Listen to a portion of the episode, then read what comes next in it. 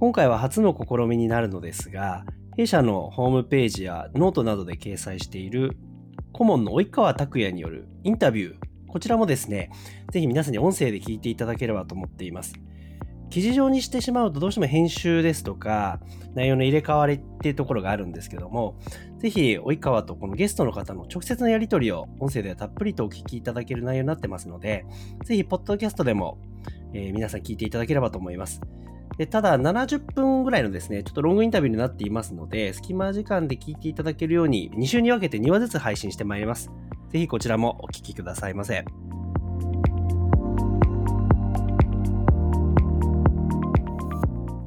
はい。よろしくお願いいたします。及川と申します。はい、モンテスキューの池谷です。どうもよろしくお願いいたします。モンテスキューさんのプロダクト、特にプロダクトマネジメントについて、えいろいろとお話聞かせていただければなというふうに思います。モンテスキューさん、あの、サイトですとか、記事とかを拝見したところ、いわゆるリーガルテックと言われている領域の事業をやられているというふうに認識しております。で、今そのリーガルテックっていろんなサービスが各社やられていると思うんですけれども、まあ、ざっとどんなことを今取り組まれているかっていう会社のご説明のところからお話伺ってもよろしいでしょうか？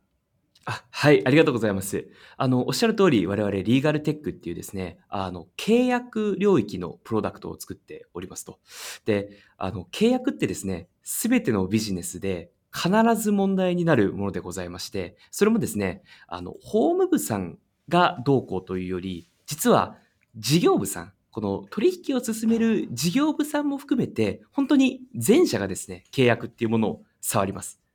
そうすると、このすごく、まあ、難しい、専門性の高い契約をですね、あんまり専門家じゃない人が作らなければいけない。交渉しなければいけないみたいなことがですね、多分に発生しまして、なんでしょう、システムの世界だと、ノーコードツールみたいなものがですね、欲しくなるわけであります。まあ、つまり、専門家じゃなくても契約を圧倒的に、あの、高速に、そしてフェアに交渉して、えー、まあ、締結できる。まあ、こんなあのツールをですね、あの作っておるというのがモンテスキューでございます。なるほど。契約ってそもそも、なんか素人からすると、不必要に難しいなっていうふうに思えてしまうところもあり、でもかつ、おっしゃる通り、様々なビジネスの根幹をなすところなので、こう、嫌でも関わらざるを得ないっていうものなんですけれど、ちょっと柔らかいところからご質問するんですけど、なんでそもそも契約ってあんな難しい言葉使って難しい内容になってるんですかね？いや、そうですよね。あの、ちょっと私よくあのシステム、プログラミングと対比したりするんですけど、あの、コーディングって、まあ僕、あの、コードを読む力はですね、実はないんですけれども、あれはあの、コンピューターに理解できる言語でオブジェクトコードに変換できるように書かれていると思うんですけれども、あの、契約が難しいのはですね、あれ、裁判所が読んだ時に、あの、必ず間違いなく一義的な判決が出るようにしたいっていうモチベーションなんですよね。あの、システムで言えば、あの、あるユーザーがクリックをすれば、あの、あるシステムが動き方をするっていう、これが一時に、あの、関数として決まるようにしたいと思うんですけども、契約もですね、この何か紛争が起きた時に、必ず同じ判決になるようにするんだっていうですね、この契約言語みたいな体系の中で、まあ、それを使いこなそうとすると、あんな小難しくなってしまうっていうですね、まあ、そんな状況でございます。おお。とても分かりやすい説明でした。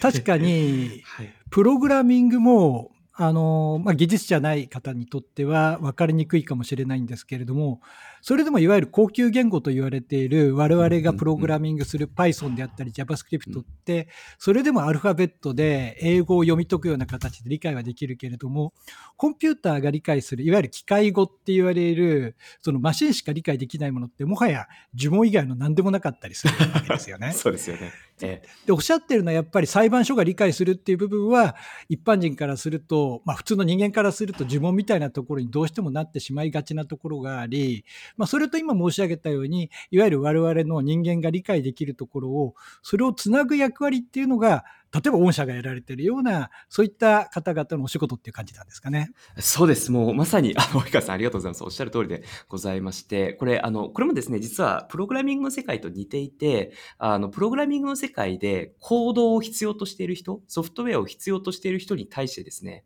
あの、ソフトウェアを実際に開発できる人ってすごく限られているじゃないですか。これがあのエンジニアがまあ社会にもっと必要だって話だと思うんですけども、契約でも同じででして、契約って取引のたびに絶対に必要であるにもかかわらずですね、ま、それをドラフトできるのは、まあ、弁護士だとかごく一握りの人間でございまして、で、そうするとやっぱり、なんでしょう、職人じゃなくても、あの、コードが書ける、まあ、ノーコードとかローコードとか言われてるような、まあ、システムの世界だと、そういう文脈が契約の文脈にも押し寄せていて、それをあの、自然言語処理技術で実現するんだっていうのがですね、まあ、昨今、リーガルテックが盛り上がってる、まあ、一つの理由かなと思ってます。なるほど。なんかちょっと脱線ついでにもう少しご意見聞きたいんですけれども。ぜひぜひ。一般的なそのプログラミングの場合、やはり、えー、IT 力イコール国力だと言わんばかりな形で、今日本も IT リテラシーをその特定の企業だけではなくて、一般の企業であったり、もしくは一般社員も高めようみたいなことを、まあ、政府であったり、多くの企業がやるようになっていると思うんですけれども、今言われたそういった法律的なところの、なんていうんでしょうね、こういうのはリーガルリテラシーっていう言い方をするのかもしれないんですけれども、こういったもの自身も、やはり一般の我々自身高めていかなきゃいけないものなのか、それとも、御社のような会社がその部分をできるだけ救うという方向で、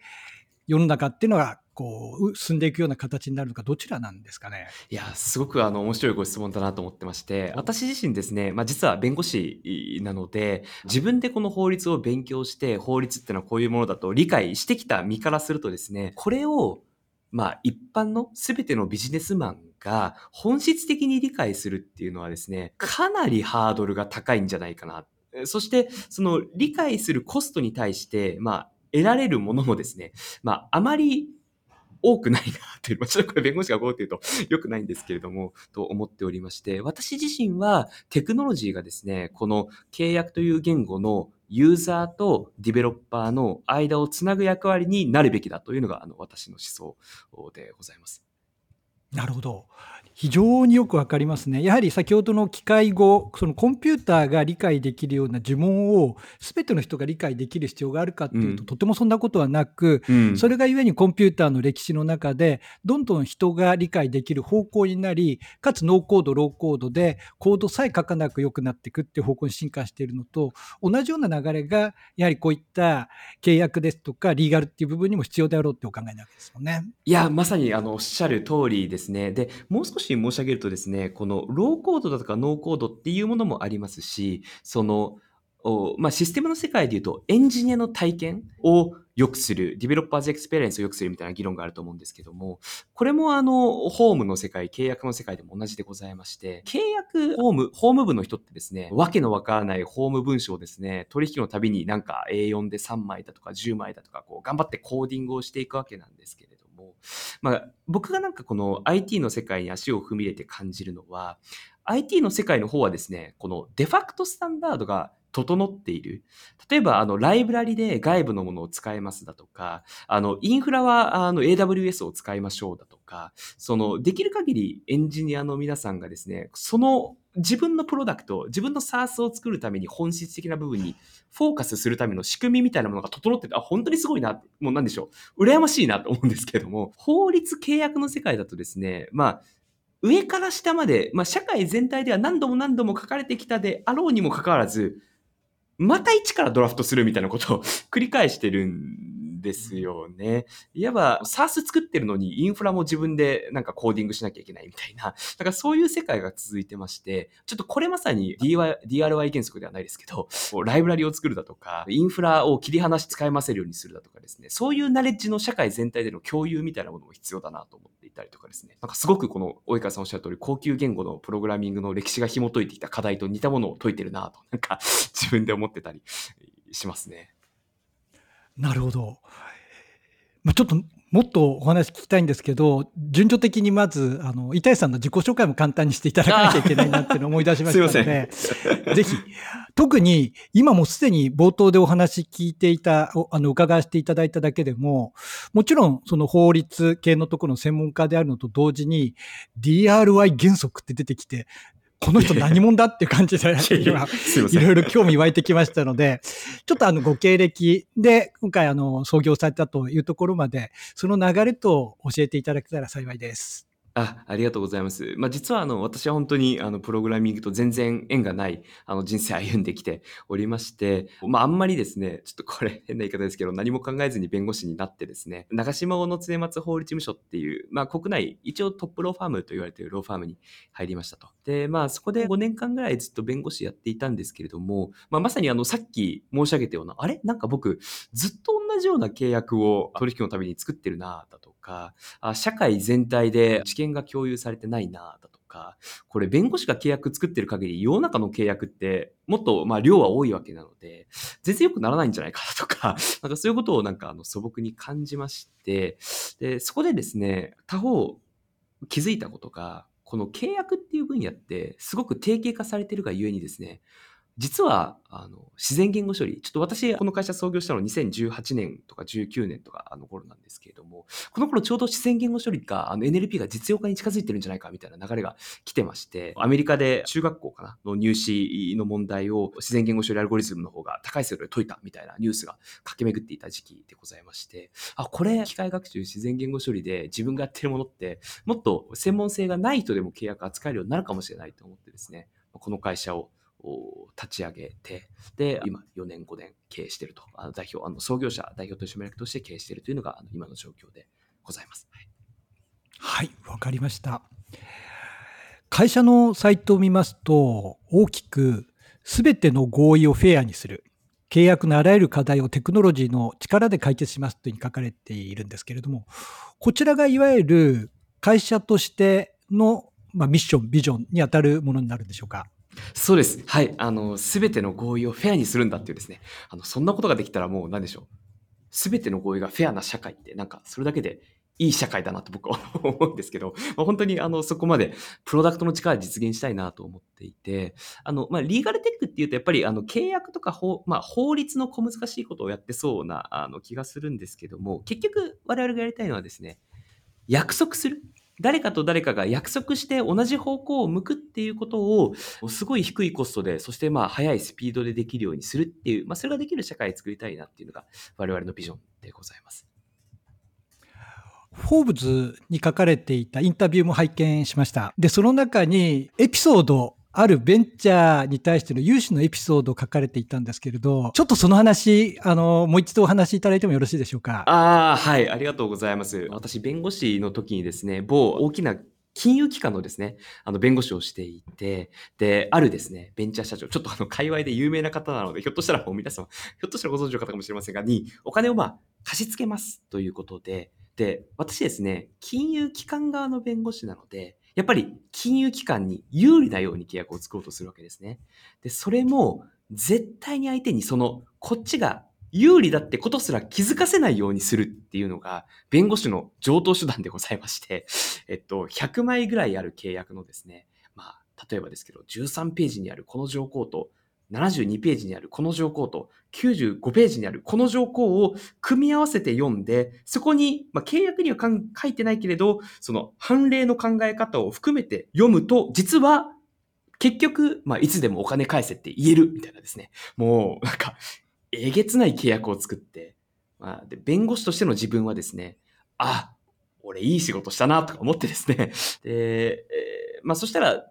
大抵の場合は、やっぱりもう長い長い交渉が続く。2, あの2ヶ月、3ヶ月、そのために交渉することが多いんですけれども、その、あの、創業社長のあの方がですね、電話をかけてきてですね、あの、本当に僕にこれ何て言ったかっていうと、あの、板谷先生と、あの、相手方の弁護士ながら、ありがとうございましたと。あなたたちを信頼してるので、これで行きましょう。それではって言って、電話切られちゃったんですよね。で、まあその時に僕は、あ、ダマくらかせたぞと。その創業者さんはですね、いい仕事したなって、まあ、思ってもよかったんですけれども、弁護士ってこういうもんだよねって思ってもよかったんですけど、ちょっと本当になんかその時の気持ちってまだあんまりこう、言語化うまくできないんですけど、なんてことしちゃったんだろうなっていう気持ちにですね、本当になんかこうなってしまって、あれ、僕、何のために社会にいるんだろうなっていうと、まあ、ちょっと大げさかもしれませんが、やっぱり彼のやるビジネスにはすごく社会的な価値があったはずで、えー、まあ、それに対してですね、僕がその、契約の小難しさを傘に来てですね、条項操作だとか判例だとか、まあ、それをこう、利用して、あの、相手の事業を潰しちゃったかもしれない。これなんか弁護士とか契約って何のためにあるんだろうって思ったんですよね。お互いが協力して社会を良くするためにあるのが契約行為であるにもかかわらず、そこにあるこの契約の難しさみたいなものが、その、アンフェアさの温床になっている。これなんか何でしょうね、プロトコルとして壊れてるというか、なんか、あの、契約っていうものの自体が変わらないと、専門性がなくてもいい契約が作れるようにしていかないと、世の中のコラボレーションの品質って上がらないんじゃないかな、みたいなですね。あ、俺何やってるんだろうってその時思ってですね、アルゴリズムのいいところってフェアなところなので、まあ、誰が使っても同じ結果出しますので、あの、まあ、そういうプラットフォーム、SARS を作りたいなと、まあ、思うようになったのは、まあ、そういうきっかけがあったからですね。なるほど。あの今お話しいただいたエピソードを聞いて私も強く感銘を受けまして私あの昔外資系の、まあ、ソフトウェア会社グローバル企業にいたんですね。で、まあ、そういった契約面に関して一歩も譲らないっていう傲慢な会社でございまして当時は 今かなりハンブルになってると思うんですけれどもで、まあ、外資系の日本側の担当者として日本企業の方と契約面の交渉するときにも、一文字たりとも直さないぞみたいな感じのもので、で、日本語の訳文はあるけれども、元は英語を見てくださいみたいな、もう非常にアンフレンドリーな形で交渉しなきゃいけなく、私日本人でありながら、まあ、その米国の企業の方の担当者としてっていうので、交渉に臨まなきゃいけなかったりして、本当に、まあ、ね、針のむしろというか、嫌で嫌でしょうがなかったんですよね。で、まあそういった面も含めてちょっと考えたときに、今の板さんのそのエピソードって、このホームページも書かれていらっしゃる全ての合意をフェアにするっていうことが実現できたならば、どうなっていたのかなと。ちょっと哲学的なところとか、プロダクトのところから離れちゃうかもしれないんですけれども、やはり契約って、私がその会社にいた時もそうだったんですけど、一種のあの、戦いというか、あれなんですよね。有利にいかにして契約を結ぶかっていうところにおいて、本当の意味で双方がフェアになりうるっていうものはあるのかなっていうのをすごい疑問に思ってしまったところもあり、で、もしそれが実現できるんだったら本当に素敵な世界だなとは思うんですけれども、モンテスキューさんってそこら辺、やはり、ここの非常に高いミッションを掲げている中、どんな社会がこの全ての合意がフェアになっている社会というふうに考えていらっしゃるんでしょうか？まずですね、テクノロジーにできることは、それが標準的な、その状況において一般的な合意であるかの統計値を出すことが瞬時にできる。これが、まず、あの、我々が自然言語処理技術を使ってやろうとしていることですと。というのは、契約に書かれていることって、まあ、いろんな文章の書かれ方のパターンはあれどですね、言いたいことっていうのは、もういくつか、このパターンが決まって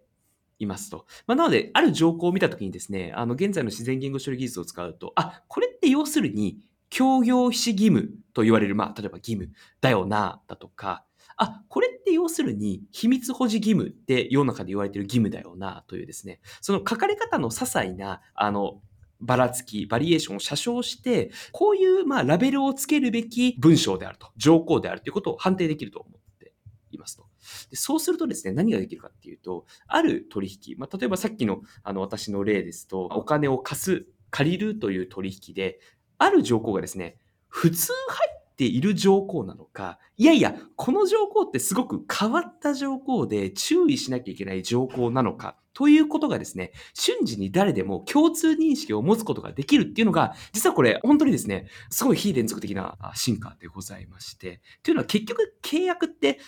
まあ、素人が上から下まで読んで、まあ、なんかなんとなく書いてあることを日本語として分かったとしてもですね、え、これって普通なの？とか、フェアなのって、まあ、分からないじゃない？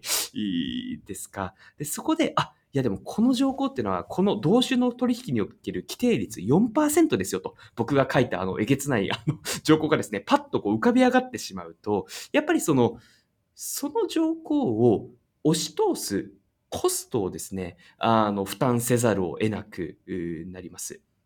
で、えっと、おおよそ多くの、まあ、契約条項なんてっていうとあれなんですけども、あの、交渉に時間かけるぐらいであればですね、さっさと合意してビジネス進めた方がいいに決まってると思うんですね。ちょっとこれ、あの、まあ、弁護士としても、あの、身も蓋もないこと言いますけど、あくまで契約条項なんて、本当にあの、イレギュラーなケースの、まあ、ある意味では、あ些細な部分も多く含まれているわけで、基本的にはそれよりもですね、ビジネスのスピードの価値の方が高いと私は、あの、感じて、え、います。まあ、なので、事業部の方がどう考えてるかっていうと、いや別になんかちょっとでもいい条項、少しでも相手をエクスプロイトして、あの、有利な条項を獲得しようというより、いいから自分たちが不利じゃなければ、あの、早く取引を進めたいと思っているわけで、ございまして、ある種そのアンフェアな合意を提示すると時間かかっちゃうよっていうのがデファクトスタンダードになっていけば、世の中の合意ってもっと自然にあのフェアなものに修練していくはずだと思うんですよね。あの、アンフェアな合意を提示する側が説明責任を負わされてしまうというか、まあ、ちょっとそういうですね、社会を作ることによって、あの合意をあの標準化していく、標則させていくという、まあ、これがあの我々の目論みでございます。なるほど。まさにコードですね。あのローレンツ・レッシク先生とかが昔言われてたいわゆるコードっていうのがあるんですけれども社会規範だとかそういったもの自身がどんどんどんどん法律にもなっていくべきであろうっていう考え方なのかなというふうに思いました法律が社会を縛るのではなくて社会の実態を表したものが法律であるべきだっていうことをおっしゃってるのかなと思いますからそういう意味で言うと御社の考えているものが進めば進むほどまあ、非常に生前説的に立つならば、良い社会がより生まれていき、よりスピーディーにダイナミズムがあるような経済活動が可能になっていくんじゃないかなっていうような、そんなようなイメージを置き、なんかちょうどその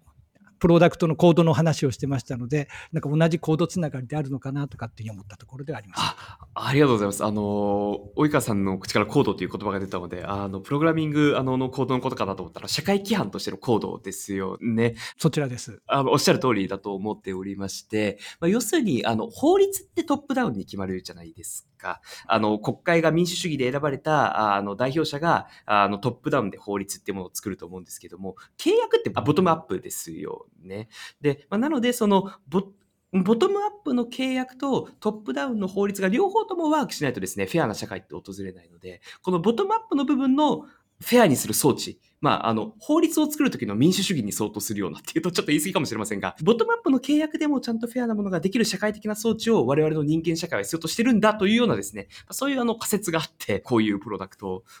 がいいんじゃないのみたいな、ちょっとまあ、大げさな話かもしれませんが、思ってるっていうところですね。はい、わかりました。いや、この話尽きないんですけれども、プロダクト作りの話をしないといけないんで、ちょっとそちらの方に話を 移らさせていただきますけれども、はい、まあ、今言われたように、